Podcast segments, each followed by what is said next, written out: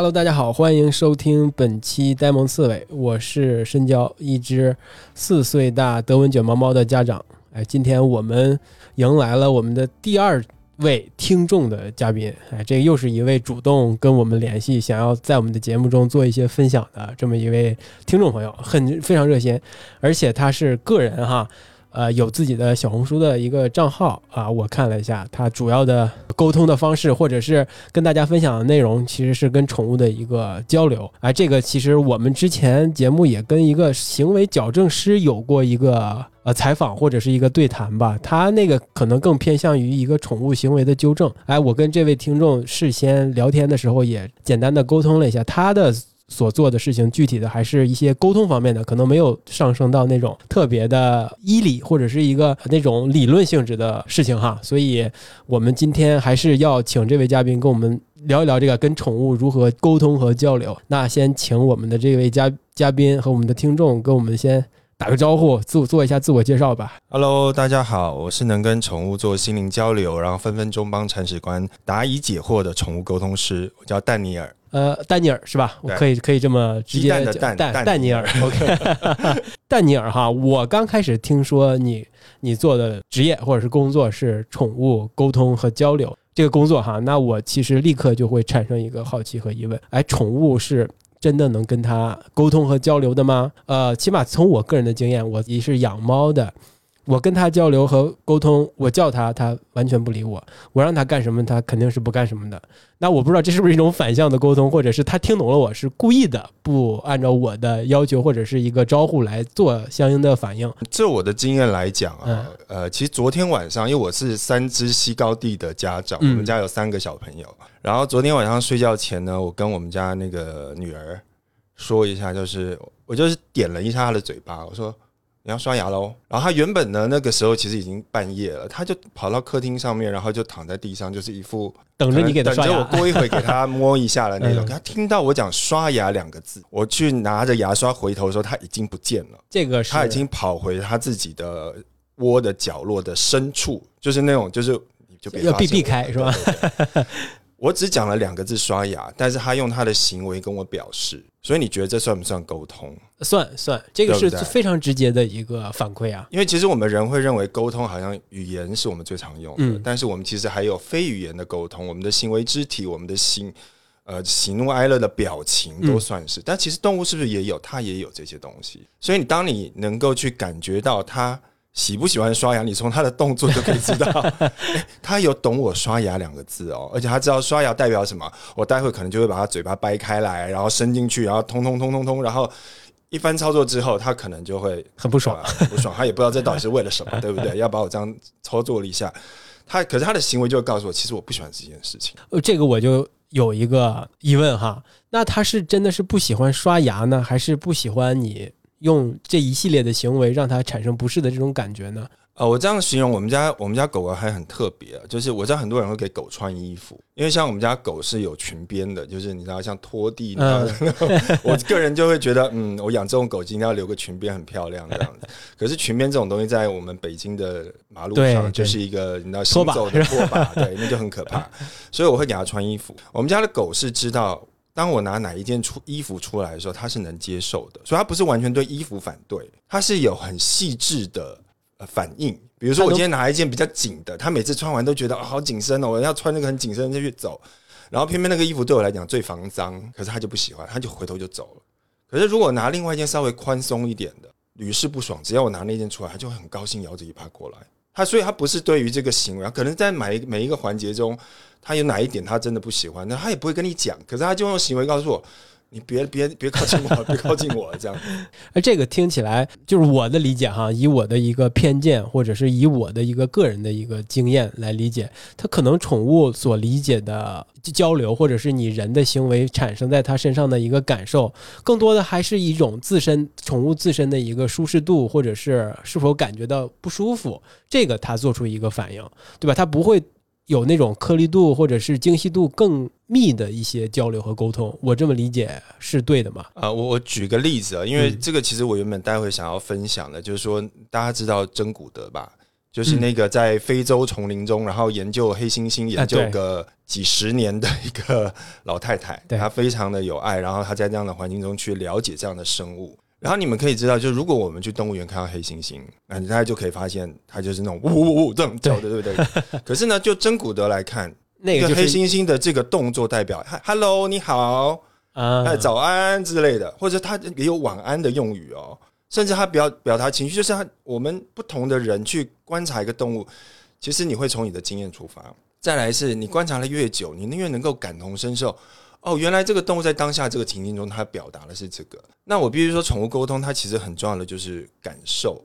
也就是说，其实像我自己，我会认为我自己是那种共感能力比较强的人。嗯也就是说，我的共感能力去观察这个对象，那他给我的一些反馈，给我的一些感受，我能够归纳出一些结论。比如说，就像我今天看了一个默剧，它没有任何的说明啊，可能卓别林在那边走来走去，然后跌到一个水坑里面，哎，他的表情我就会，他今天的感受是什么？他掉到水坑里面，他自己的感受是什么？我就会去做解读。那如果这个解读跟分析可以跟当事人的经验对上，比如说当事人肯定就是家长嘛，嗯，他跟他的毛小孩朝夕相处，对吧？他放个屁他都要知道，对不对？抬起脚就知道他上厕所了。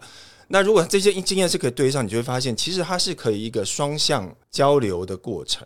也就是说，我可以作为一个角色去帮家长要传达毛小孩，比如说你希望毛小孩怎么配合你的生活，对啊，当然你也可以反向让毛小孩告诉家长，诶，这件事情为什么我的感觉是这样？为什么我老是不听你的话？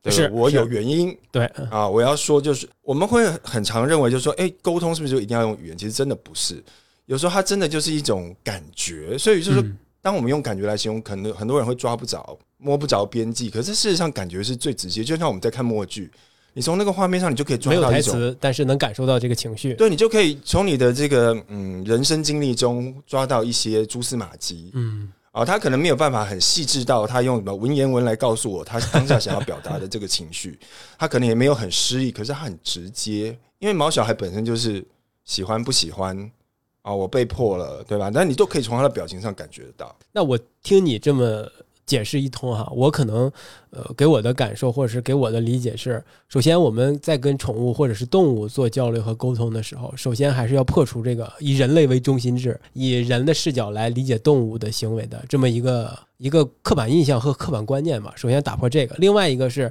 交流的和沟通的方式要更加直接，是通过直接的感受情绪，甚至是触觉、嗅觉和呃视觉、听觉各种情情绪要综合的来去理解他想表达的东西，而不只是所谓的语言来去传递这个有效的信息。那你这么说确实是这个道理哈，就是我们人类在沟通的时候，确实是因因为之前三年疫情嘛，我们的大部分的时候可能线上的交流和沟通会比较多。那个线上的交流和沟通多呢，它其实是会损失很多的交流过程当中的信息的。那可能更多的就是，哎，交流的时候你说是或者是否，只有这两种的一个形式。但是如果咱们面对面的时候，就可能会产生一些，哎，第三种选择、第四种理解、第五种感受。除了语言之外，还有一些其他的交流的因素在这个两人之间做传递。我觉得这个确实是比那个纯粹的语言要要更加的丰富和多元。那你这么说，我确实也反思自己。哎，这个在人类在交流的过程当中，可能真的是语言它比较间接，或者是语言有时而穷。确实，大家能感受到这个东西啊。有时哎，交流过程当中越说越错，越说大家理解的或甚至是越沟通有障碍，对吧？有时候文字跟语言确实是造成双方误解的一个关键啊！你用的词跟我习惯看的词那不一样，那我们就会产生这个分对歧。对，但是其实我在这边要提出一点，就是我在观察，因为我也很多家长来跟我做咨询嘛。其实我觉得人最好玩的一件事情就是，人常常因为我们能够接受的感官太多了，甚至我跟这个毛小孩生活，对吧？前因后果，前面发生的事情，我我也会去找这个逻辑的线，这是人很习惯会去做的事情。但是呢，我觉得有些家长会常做一件事情，就是他们常常会忽视眼前的讯息，就是具体也是指就装傻，你知道吗？哎，我们可能知道他想上厕所，可是我现在这个剧还没看完，我先把我的剧追完吧，哦，对不对？哎，有些家长会这样做。像我前几天有一个我朋友，然后他的宠物已经就是在医院里面，然后他也是找我做沟通。我说你的宠物在跟我讲一件事情，就是他我在怀疑他的后脚有点问题，因为他他告诉我的是，他常常想要上沙发的时候，他会双双呃前脚会搭在沙发上，但是呢，他回头会看你们。你知道那种感觉是我想跳上去，但是我跳不上去，那你你要帮我一下，对，你还你还瞪着我干嘛？你赶快就搭把手把我拎上去啊！当我这样跟他说的时候，他说：“对我们家宠物真的是有这样的状况，可是呢，他妈就是不愿意买个楼梯，就不知道为什么。”我说：“你们家狗的膝盖是应该是有问题，不然狗不会有还在等你，对吧？一下就蹦上去了。”好，那我就说这个就是一个，那只狗已经十岁了，那 maybe 这事情已经被忽视了十年。我说：“那如果你今天真的也认为这是跟你的观察是一致的，那麻烦你。”尊重一下人家 好吗？毕竟人家现在有点年岁了。哎，这个也是哈，我们会会主动忽略一些可能给我们带来麻烦的一些交流和沟通。对对对吧？对对对。哎，这个宠物可能它有一些需求，它确实告诉你了，哎，我们却选择性的在忽视它的这个需求。哎，你这么说，我确实我要反思一下我自己在日常生活当中跟我们家的猫咪在接触的过程中，或者是在一起生活的过程当中，是不是有一些我会忽视到他想要告诉我的东西？哎，这个哎，其实我觉得不讲你，我我自己也会这样子。就比如说我要工作，我可能有很多事情要弄。就我们家狗呢，就会就是其实我每天都很忙，可是我可能真的有点做自己时间的事情，就是半夜啊，就把它们都弄好、安顿好了，然后可以开始做自己的事情。可是这时候我们家的狗就会跑过来扒我的腿，哎，你要扒我腿总是有点事情嘛？对，他就要把我带到零食柜旁边，然后就给他一个零食，然后他也会控制我，你知道吗？就会操作我这样子。然后就变得我整个晚上，我一回到我位置上，他又过来扒我。就是你会发现，其实我们之间这种交流是，他也知道做什么事情你会有什么反应。那你如果不做，他就开始用更激烈的方法去让你知道重视我，重视我，对不对？但是如果你是长期忽视你的狗或者是你的动物，他也会觉得反正我跟他讲什么都没用，那我就不要再跟他反应了，是不是？我们其实呃理解呃动物，你可以理解为他就是小孩，三岁小孩。那三岁小孩能做的事情，他可能没有很利呃流利的言语表达，可是他总会有些行为表现。对对，哎，你说这个点，我可能又想起来了一个是事儿，就是我们好像哈，大部分的这种家长，宠物的家长，在那个对待这个宠物跟你的所求或者是一些交流的意愿，或者它表现出一些行为的时候，我们惯常的反应就是给它一个零食，给它一个吃的，然后安抚它这个行为，然后我们自己去干自己的事情。这个可能也是一个你日常观察观察当中，是不是也会发现大家都会这么反应？其实这样是不太对的。呃，其实我觉得不见得，因为其实家长都在用猜的方式去理解啊，他到底要干嘛？你到底要上厕所，还是你到底要干嘛？对 对，但我觉得，如果你当下做这件事情，你觉得有效了，你可能下次就会这么做。对，因为我们都在尝试学习的去摸索每一个动物的个性嘛。那我觉得这个无可厚非啦，因为没有所谓的对跟错，我们都是在这个过程当中不断的尝试跟学习。反正我觉得可能就是就是跟。养孩子一样说啊，你你打扰我了，那我给你一个手机，给你 iPad，你自己去看动画片，或者你自己去玩游戏，就你不要打扰我，你给你找个事儿干。那对待宠物呢，可能就是，哎，我给你一个零食，给你吃吃吃吃一盒罐头，就你就自己去玩吧，你不要打扰我了。我觉得可能会有这种行为啊。我觉得这种有回应都还算不错，这还算不错的。你知道有些家长会讲什么？我这也不是讲，就是有些家长就是会说，对我。我确实没有什么时间陪他，可是你要知道，我要是不上班，谁赚钱回来养他？谁给他买罐头？啊！我说，那他可理解不了。我说，你的动物要理解这段是有点困难的，就是他只关注得到你没有陪我，你回家时间都很晚哦，甚至你回家第一件时间，你不是来跟我打招呼，你是就穿过我而行，忽视忽视我。他比较在意这个啊。至于你在外面那个钱是怎么弄来的？跟他没有关系，关系。你知道这种事情就会让我们想到，其实有些小朋友也是这样。是的，那爸爸妈妈会说：“我不在外面工作努力，我不去呃应酬，谁赚钱养家？”可是，对小孩要的是什么？他要的不是这些。而是陪伴，对对，交流和沟通，对对，以及关心，对这个确实是，就是跟养小孩是完全一样的哈。不过咱们聊了这些，就是偏可能个人的一些经验或者是一些观察的东西，那我就可能就要稍微引申一点，稍微抽象一点的。那你在日常的跟这些宠物的家长们沟通和交流的时候，或者是帮助他们让他们跟自己的宠物建立交流和建立沟通的有效方式的时候，你一般是大概是怎么操作的呢？或者是是不是你也要先观察他？家的宠物有特定的语言习惯或者特定的行为模式，然后把这个跟他的宠物的主人来做一个这种交流和对齐，才能让他们建立沟通。我不知道你们具体是怎么操作。对，其实这个流程是这样子，我会习惯在个案开始之前，不要告诉我任何关于这只嗯动物的任何事情。你不要这都跟我讲完了，然后你觉得我好像按照你的脚本走，我会习惯当做一个新的去认识它。我觉得这个才是一个呃可以印证的这个机会。等于就是说，我去观察这个动物的一些感觉，它其实会告诉我一些它想要表达的东西，或者是这只动物它本身是比较嗯，我们讲呃 demanding，就是它比较呃坚持自己己见的这种，还是它是比较呃服从型的。其实动物有很多种个性。那我们再去观察今天家长想要表达的事情，像我在过年前有一件事情还蛮好玩的，就有有一个家长跟我说。老师，我想要处理一下我家的猫。我说怎么啦？因为过年前大家都很忙，一定要硬要在这时间排进来。他说我被我们家的猫打得很厉害。我说、哦、那这听起来有点严重。刻不容缓。对，因为你知道猫会打另外一只猫，我觉得这个是合理的。可是如果它开始打人，那我就觉得，嗯，你这个主人过得真的是有点 地位，真的是有点低，所以这个是应该要处理一下。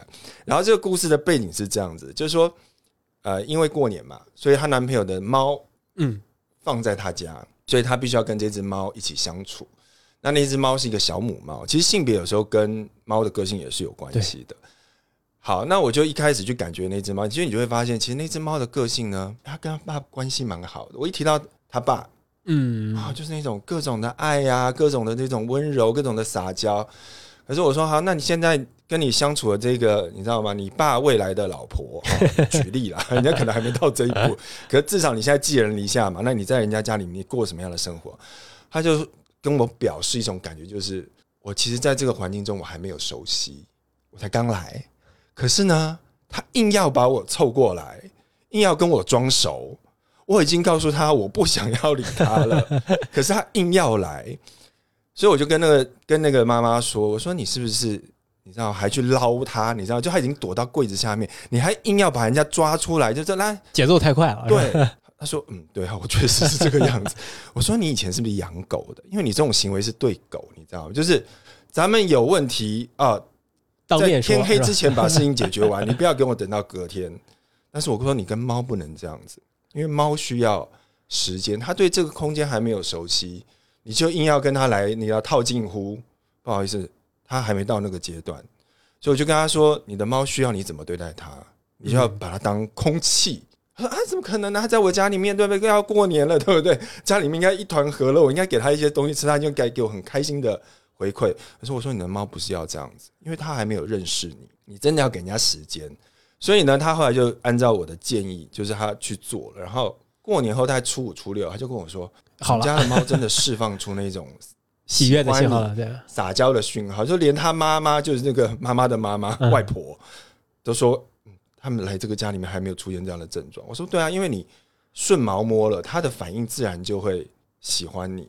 嗯，哎，这个故事说明了猫和狗可能还是不太一样的。真的不一样。就如果是你养了猫的家长突然养了一只狗，或者是因为家庭重组带来了一只新狗，可能就会产生一些新的交流上的障碍和问题。哎，那你觉得猫狗猫和狗之间的交流和沟通也会有一些差异吧？就是如果家里边又养猫又养狗，那是不是也是一种会给主人带来一些麻烦？呃，我觉得这是两种截然不同大脑构造的生物哦。因为简单讲，我是一个比较喜欢养狗的人。嗯我自己在生活中，我并没有把猫列为我的选项，因为我像是我的个性就会比较喜欢那种直接表达，你喜欢我就直接跟我 说，对吧？就是我喜欢这种感觉。然后养猫的人，其实我发现我沟通猫的呃个案比较多。简单来讲，就是说这些人他们跟猫也摸不清楚他们的毛该怎么摸，所以常常会你的期待又会落空。但是你会借由这样的一个沟通过程中，你发现。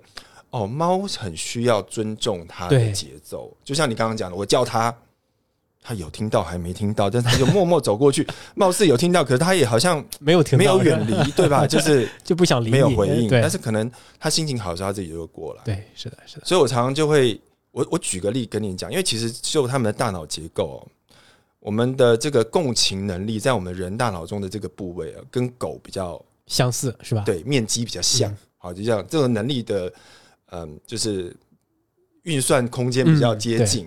猫呢，就是相对少很多，所以我举例，比如说一件事情，我们跟狗说：“哦，你的主人他很爱你。”然后那只狗的表达，我用语言来形容给你，它比较像是那种啊，真的吗？我也很喜欢它这样子。嗯然后猫的表现就是啊，啊，我知道啊。但是没有反应。对，啊，我再举例有一个更极端的例子叫狐狸，然后这种野生动物，因为很多人会养这一种野生动物，就是完全没在里面在讲什么，他那个可能共情的那个面积没有，就是他不需要跟你共情，是对，吧？它没有被遗传到这个东西，所以你不要怪他。嗯，你不要说其他我养了一只狐狸，它跟狗一样啊，就每天叫过来什么之类的，人家就没有，你就不要要求人家。那我听你这么讲，你讲了这这个案例哈，所以这个流程可能总结下来就是，你先要去毫无预先不需要他预先给你任何的解释或描述，你先去去观察观察他的行为，然后跟他沟通。然后获得他的信息和反应，然后你再跟主人沟通，让调整主人跟他的沟通的一个行为模式，然后达成这个和解和达成这个交流，大概就这么一个过程，对吧？其实我的工作有点像是那种婚姻咨询师，嗯你知道？哎，你梁先生说一下你对你老婆的感觉啊，老婆说一下你对先生的感觉哦。其实你们双方要表达的是你们都很爱对方，可是你们的爱的语言不一样，所以今天我们要回去做一个练习是什么？就是像这样一个布置作业。对，哎，这个你你这个你举的例子特别恰当，可能夫妻之间在交流和沟通当中也是驴唇不对马嘴，就跟甚至他夫妻之间的这种男女之间的在交流的过程当中的障碍，甚至有的时候不比猫跟啊跟主人和主人跟宠物之间的这个障碍要小，对吧是，？但是你可以选择就是。你知道吗？就耳朵闭起来，眼睛闭起来，不看你动物的反应。但是你对于你的老婆可能是没有办法的，啊，对。他会用语言跟你直接，对，不能忽视语言告诉你，你也可能装傻，因为人真的有装傻的能力，凡是能给自己带来麻烦的事情，就尽量避免。对就装死。那我刚才听你聊到你在呃处理这些跟宠宠物沟通的这个工作当当中，面对的不只是猫狗，还有其他的一些呃其他的一些动物。那我不知道你设立的范围，刚才您提到了狐狸，还有其他的吗？什么乌龟啊、蜥蜴啊、嗯鸟啊这些会有吗？呃，会有会有。其实我大部分的话一定是猫跟狗，因为这是养的人群比较多，而且你会希望跟它有深入交流的。那其他还有诸如刺猬啊，或者是一些我想比较特殊的，我觉得应该还算是狐狸啦，因为狐狸真的是让我见识到，哦，原来野生动物你 真的要慎对，选。你知道那种就是主人养动物一定是期待我跟他有很深的交流、很深的连接啊，我跟他的回应有互动。可是狐狸真的就是比比猫还要疏离？后退，对，对，但是他就是没有这个部分，他就是没有打算要理你。那你你在那边空期待，其实就会，你知道主人也很落失落。反差了。对 那你又养了，你又没有办法放弃它，这样子这个可能也跟这个宠物的驯化程度有关，因为大家都知道狗可能是全部全驯化的，是吧？猫还是个半野生半驯化的，那狐狸就完全是野生的了。对对对任何其他动物可能都是纯野生的。我觉得这个也是有挺有意思的哈。呃有些人哈，就是咱们作为人在日常的生活当中，也会有喜欢交朋友的，有喜欢可能更喜欢。自己来生活在一个自己的有一个独立空间的，我不知道你哈，你个人来说是一个很爱交朋友的人呢，还是一个比较喜欢有自己的独立空间、时间更多一点的人呢？那所以你在跟这些宠物算是业务了，算是客户在交流的当中，你是跟他们在交朋友吗？还是在是是是是很享受这个过程的吗？呃，我觉得我不太能够说交朋友，但是因为等于是这种感觉，就像是我打个电话给他，嗯啊我们聊过天。那这个也算是一个缘分，对我来讲。那我个人是那种真的是比较需要安静的人，我当然也可以去一些热闹的场合，但是我也我跟每一个只要见到我的面的人，我都会想要去了解他，从他身上发现一些他的特点，这是我的个人的习惯。所以我包括我跟每个动物，我的这个机会见面的过程，我就会觉得我好像当做一个新的呃，像一本书去阅读它。好，但是我会觉得，就是说，这个是他跟他家人之间的，我们讲姻缘啊，或者他们的缘分。我只能告诉这个家长，就是说，他希望你做他做什么。那如果你的立场是希望你的宠物幸福快乐，那你就做做看啊，也不会跟你少块肉。呃如果有个家长想要找你去给他们家的这个毛孩子要有一个沟通和交流的前提，肯定是他想要跟这个他们家的宠物有一个交交流，也是希望他们家的宠物这么一个健康快乐的这么一个生活嘛。嗯对的，这个是我觉得是大部分宠物家长都会有一有的一个前提吧。而且这个年龄趋势其实越来越年轻化，也就是说，maybe 在我们父母那一代啊，就是他们就会觉得，没必要就是去交流条看门，狗，对对吧？嗯，我们不需要去了解他的感受，有饭吃，对吧？在外面那风雨超大，对他依然待在外面。可是现在对于年轻的一些呃年轻一代，不是，这是我们的家人，甚至我想要了解他在想什么。这个是随着年龄阶段，它会有一些变化。那我刚才看你，呃，你给我举那个例子，我也听听你的反应哈，你好像是能够知道这个宠物跟你说的一些非常细致的话，或者是说你转换成你的语言，转换成人类的语言，是可以这么一个很细致的对话。例如，它跟你说，呃，说呃非常准确的一个诉求，这个是你能够感受到的，对吧？对对对，嗯，我举个例子哦，就是我待会可以给你看那张照片，就是我曾经有一个客人发了一张照片给我，说你帮我了解一下，因为我们家的猫最近有一个很奇特的行为，就是我每天早上把我卧室门打开之后，我会在地上发现一堆我老公的袜子，很神，这不是发生一次哦，这发生好多次，所以家长他会觉得，因为我们家最近的猫就是刚就另外他的伙伴刚离世。那他是不是因为太思念他而做出这样的行为？因为这个行为对家长来讲，你很难去猜测，你只能从最近发生的事件去找蛛丝马迹。然后那一次呢，我就说好，那我来帮你试着感受一下他想要告诉我什么，因为这是这种感觉嘛。我说你们家的猫，它想要表达就是说，它有时候进到你们家一个空间，可是它会突然被赶出去，然后甚至有变像是被呵斥出去了，就你出去那种感觉。你们家的猫是那种比较个性比较强的那一种，所以你应该可以发现，它平常在跟你讲话的时候，它是会跟你回嘴的那一种。那你不要上来，喵的那种感觉，他会跟你来来一下聊天。他说对，那我说那你应该可以抓到他的个性那种比较硬一点的。好，可是呢，当下我们在沟通这件事情的时候，那个她老公也在旁边听，然后就很好玩。她老公说没有啊，完全我没有这样。对那只猫做这样的事情啊。后来过了一会，我说不然我再问你，我再感受一下好了哦。然后那只猫就说，对啊，它就是这样对我的啊，它就是对我很凶啊，甚至还动手动脚这样子。过了一会，她老公才说，哦，有有有这样的事情。因为这个故事是什么？就是你知道有些猫是会上床睡觉的，对。其实猫有时候在晚上睡觉，它并不是那么安分，所以它会走来走去。好，那可能老公呢跟老婆都在家里面的时候呢，老公可能就是看在老婆的面子，对吧？就得让猫上来。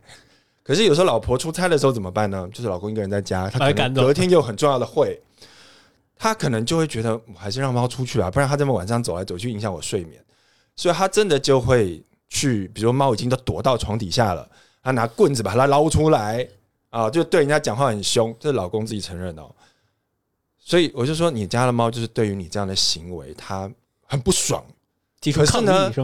你有手上拿着棍跟棒，我不知道该对你怎么办，我只能做一点 力所能及的侧面的那种反抗，让你知道我很不爽这样子。嗯，所以我说，你能不能从今以后试着用好好言相劝？他说他怎么好言相劝？猫就不是那种你叫它出去就出去的动物啊，它会钻啊。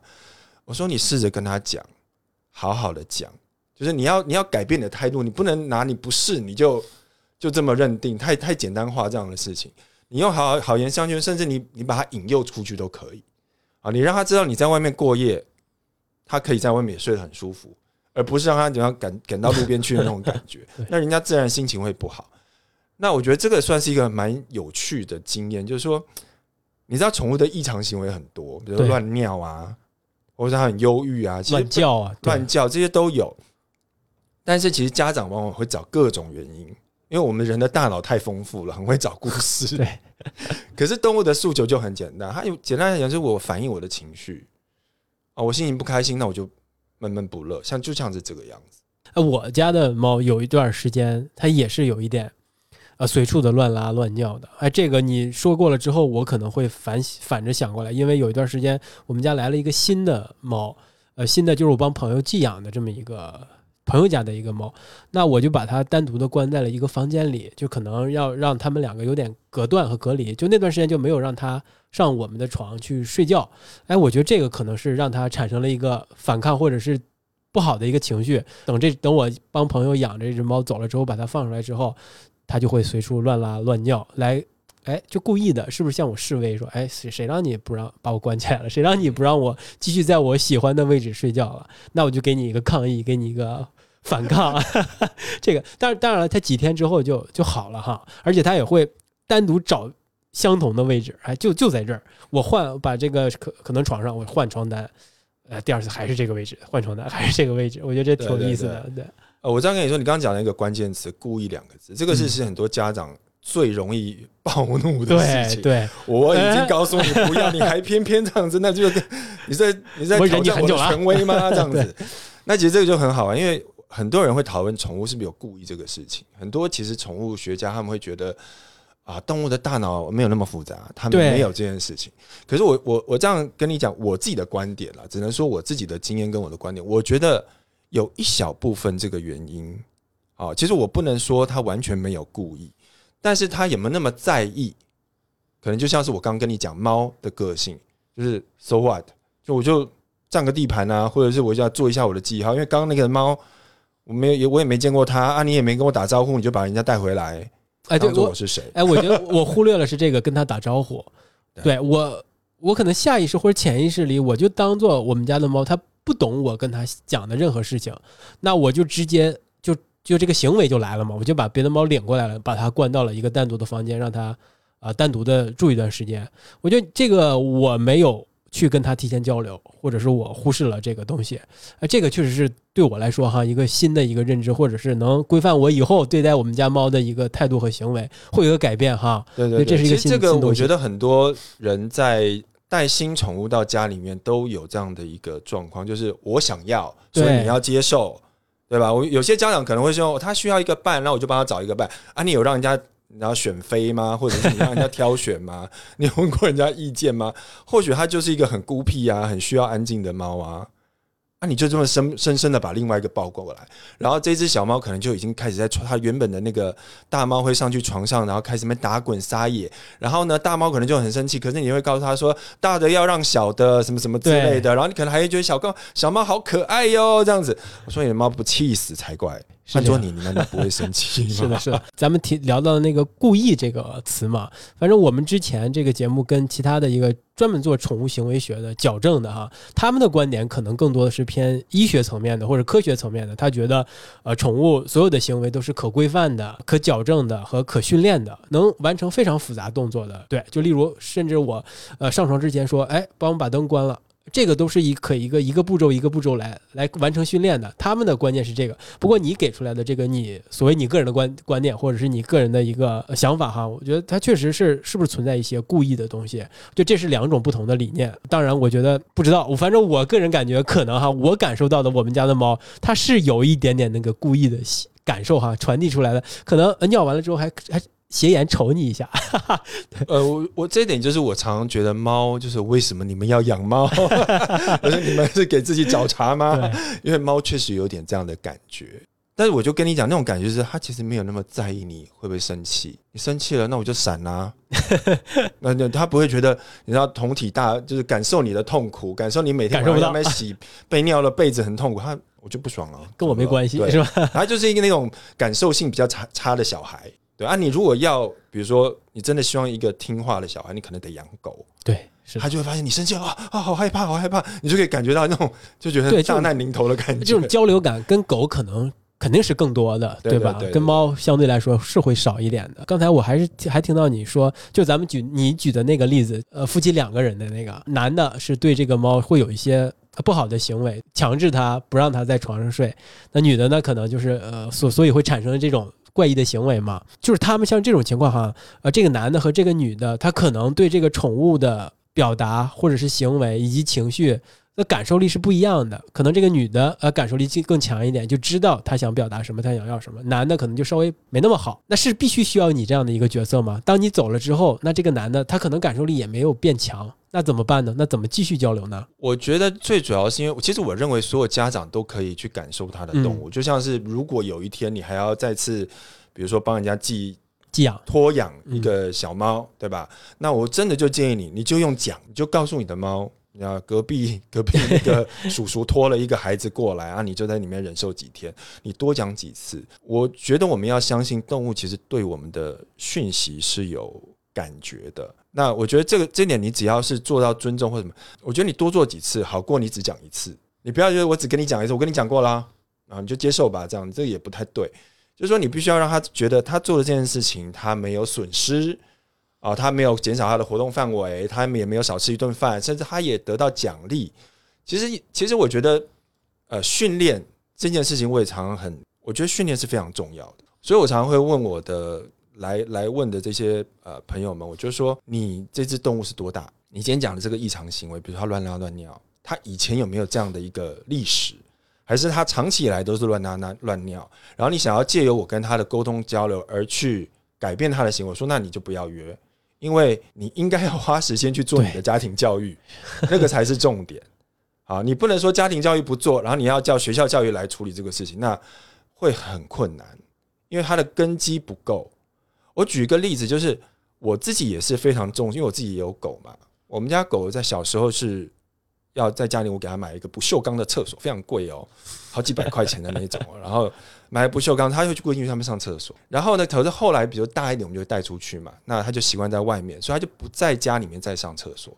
然后后来不就是因为前阵子有段时间我们都不太能出去吗？那我就发现隔了两年他都没有在同一个位置上厕所，甚至我也搬家了。我再次告诉他去那个地方上厕所，他还是会，他要经过很长的抗争时间，他要憋到不行他才会去，可是他会去，所以就它这个记忆路径还在。所以我就说这个训练很重要，甚至我就跟你讲，我们家狗狗在生小孩的前一刻。还冲去那个厕所上面拉了一泡屎，再回去那笼子里面生生小宝宝。我那那刻我感动的快不行了，因为你那那种非常认可自己的家庭教育，是吧？哇，果然没有白教，当年那样擦了一年的屎尿。但是呢，你你教他的东西，他是学会超乎你想象的，他能够保持这个行为习惯的一个惯性更这么长时间，两年都没有再继续这在这上厕所了。但突然让他在这儿的时候，他还能够比较听话的、比较好的完成这个动作行为。对对对，哎，这个就是家庭教育，可能也是很重要的。对，听你这么说下来，嗯，我们在跟。宠物进行交流的时候，首先你要先认可宠物是能够听懂，或者是能够感受到你想要跟它表达呃一些东西的。这个我们必须要先要认可，对吧？对对。然后来，你就可能是在反复的过程当中，就你我觉得哈，你说的这个也很重要，就是我们在以为这个语言它听不懂的时候，其实我们在跟它说话的时候，还会传递一些其他的情绪，一些其他的信号，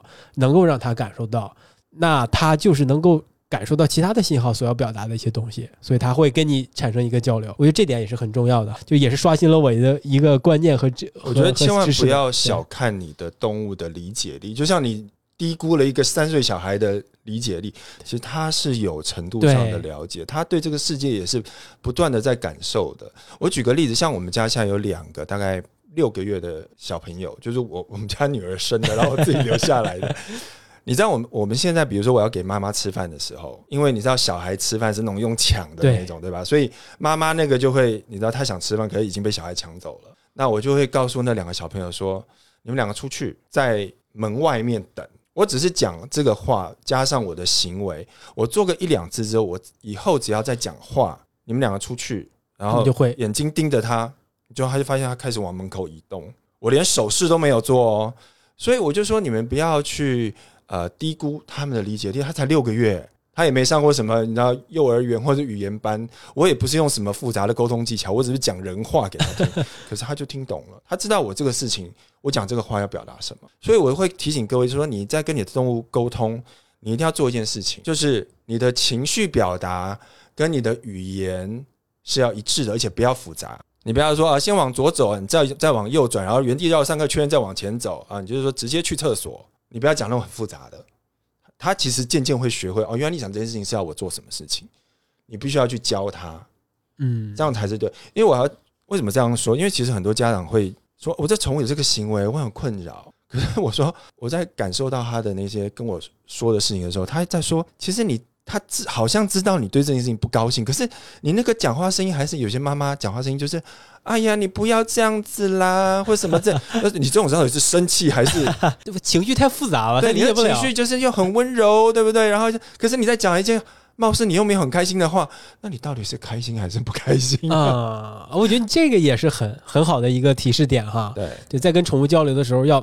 非常纯粹的一个情绪传递给他，不要太复杂，是吧？对你不要不要来那种，就是因为你知道现在很多短视频上面会录那种跟动物讲反话，对不对？嗯啊，你真是一个爱捣蛋的小坏蛋，什么之类的那种。可是你在讲，其实是一个不好的事情。可是你用很愉悦的语调，他会认为啊，你在跟我传递一个很愉悦的信息。嗯，所以我觉得没有必要让他们那么的复杂，他们很简单。你描述的这个场景真的是很理想化的、很很美好的一个场景啊！就是你跟他说什么，他会给你一个相对来说很准确、符合你要求的这么一个反馈。那在日常生活当中，如果你能跟你的宠物能够有如此流畅和对应准确的这么一个交流和互动的时候，那真的是跟养一个孩子或者是交了一个朋友是很像的呀！就确实能够非常深刻的缓解我们的孤独感，或者是我们一个人生活的时候所带来的那种无聊，它真的是能够陪伴作用，这个时候才会得到最大程度的体现。对，因为其实我觉得很多养宠物的人都是在这件事情上面发现，我们跟宠物的这个连接跟关系，甚至超越我们的伴侣，是不是？所以我常跟很多家长说，你可以对一只狗讲了十多年，哦，我好爱你哦，就是我最疼爱的小宝贝，真的很漂亮，什么之类。你就不可能跟你身边的这个 伴侣说，老婆抱抱亲亲的，可能十可能六年之后你就不想做这件事情。可是你可以跟宠物讲一辈子，这种是一种很深刻的情感跟投入，因为你觉得我对他这样做，他一定会回应我，而且我会得到一个正向循环，我会在这件事情上 面得到滋养。太太现实了，但是人，他是不是在图我什么？想给他买个礼物啊，什么之类的，人就比较复杂。是，那你可能说一个 A，他能理解成 B，甚至能理解成 C，你要解？释半天。对，但是宠物呢？你说 A，它就理解成 A。你只要你表达的足够清晰，哎，这个真的是跟宠物沟通，确实比人沟通要顺畅舒适的多。真的能建立起正确的沟通哈，对这个是前提。其实是需要，因为我就跟你讲，人的思维太复杂了。那你不要拿你很复杂的思维去跟宠物讲，你跟他讲简单的事情，其实他会记得。因为我常常会发现有些动物，他们对于你讲的话，他有印象。比如说，有些人会抱着我的抱着 抱着猫，然后对着镜子，然后摸那只猫，跟他说：“啊，这好漂亮的宝宝啊，什么什么之类的。”我说：“你的猫说你是不是常常抱着它讲这句话？”他说：“对，这个是在那一刻你讲这个话，而且你是。”我觉得你可能十年讲了一一万次了吧，对不对？你在当下会给他很多的爱、很多的温暖、很多的那种拥抱，这种感觉难道他不会记得吗？我就举一个那个牙刷的例子，你现在就会懂，对吧？他刷个三四年，他就知道牙刷代表什么事情。那这种爱的行为，难道他不会记得吗？其实动物它都会记得你讲了什么。那这个就是我也临时想起来的一个问题哈，呃，就是像牙刷这种这种行为，给他刷牙，它肯定是对他好的嘛，但是确实能给他带来一些不舒适的体验，对吧？那他你如果经过长时间的这么交流和磨合之后，他会理解成你这个行为其实是对他好的吗？我不知道他会不会有这种转弯思维的转弯我，先问你一个问题：你觉得宠物在不在意健康？我可能不在意吧。他们真的不在意。三岁小孩，你要跟他讲说，你以后可能会得那个高胆固醇、高血脂，他说啊，这什么东西？对他不懂。是的，是的，他这逻辑中没有这种东西，所以就是说不要跟动物讲太复杂。我就我常常会有跟很多家长说，呃，就需求的前提，我会帮宠物传达他喜欢吃什么，他可能喜欢吃零食啊，喜欢吃猫条啊，喜欢吃什么东西。可是就健康的概念来讲，我觉得你要把那个尺度把握好。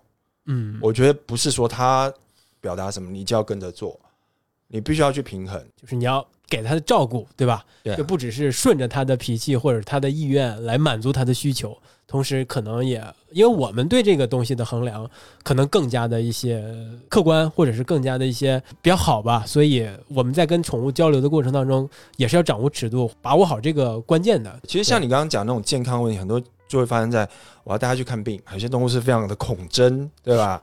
一进到那个手术室就开始哦抖抖抖抖的那样子。那其实沟通可以告诉他什么啊？你来这边是因为你的家人很关心你，就是我们可以跟他讲道理的，嗯，其实是可以的。但是因为家长一般就是说啊，待会要勇敢哦，什么什么你不跟他讲是啊，他也知道要勇敢，可是他就很害怕，那你想怎么样嘛，对吧？但是有时候你可以借由沟通去让他稍微试着多接受一下这个事情，嗯，啊这个是可以做到的。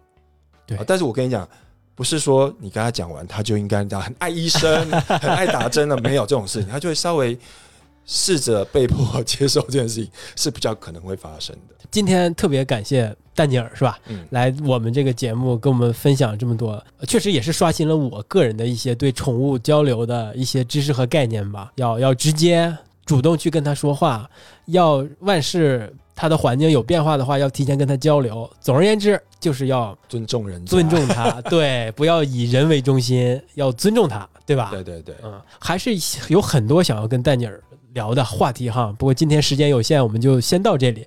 所以，再次感谢丹尼尔来做客我们呆萌刺猬节目。本期节目就到这里，我们下期再见，拜拜。拜拜。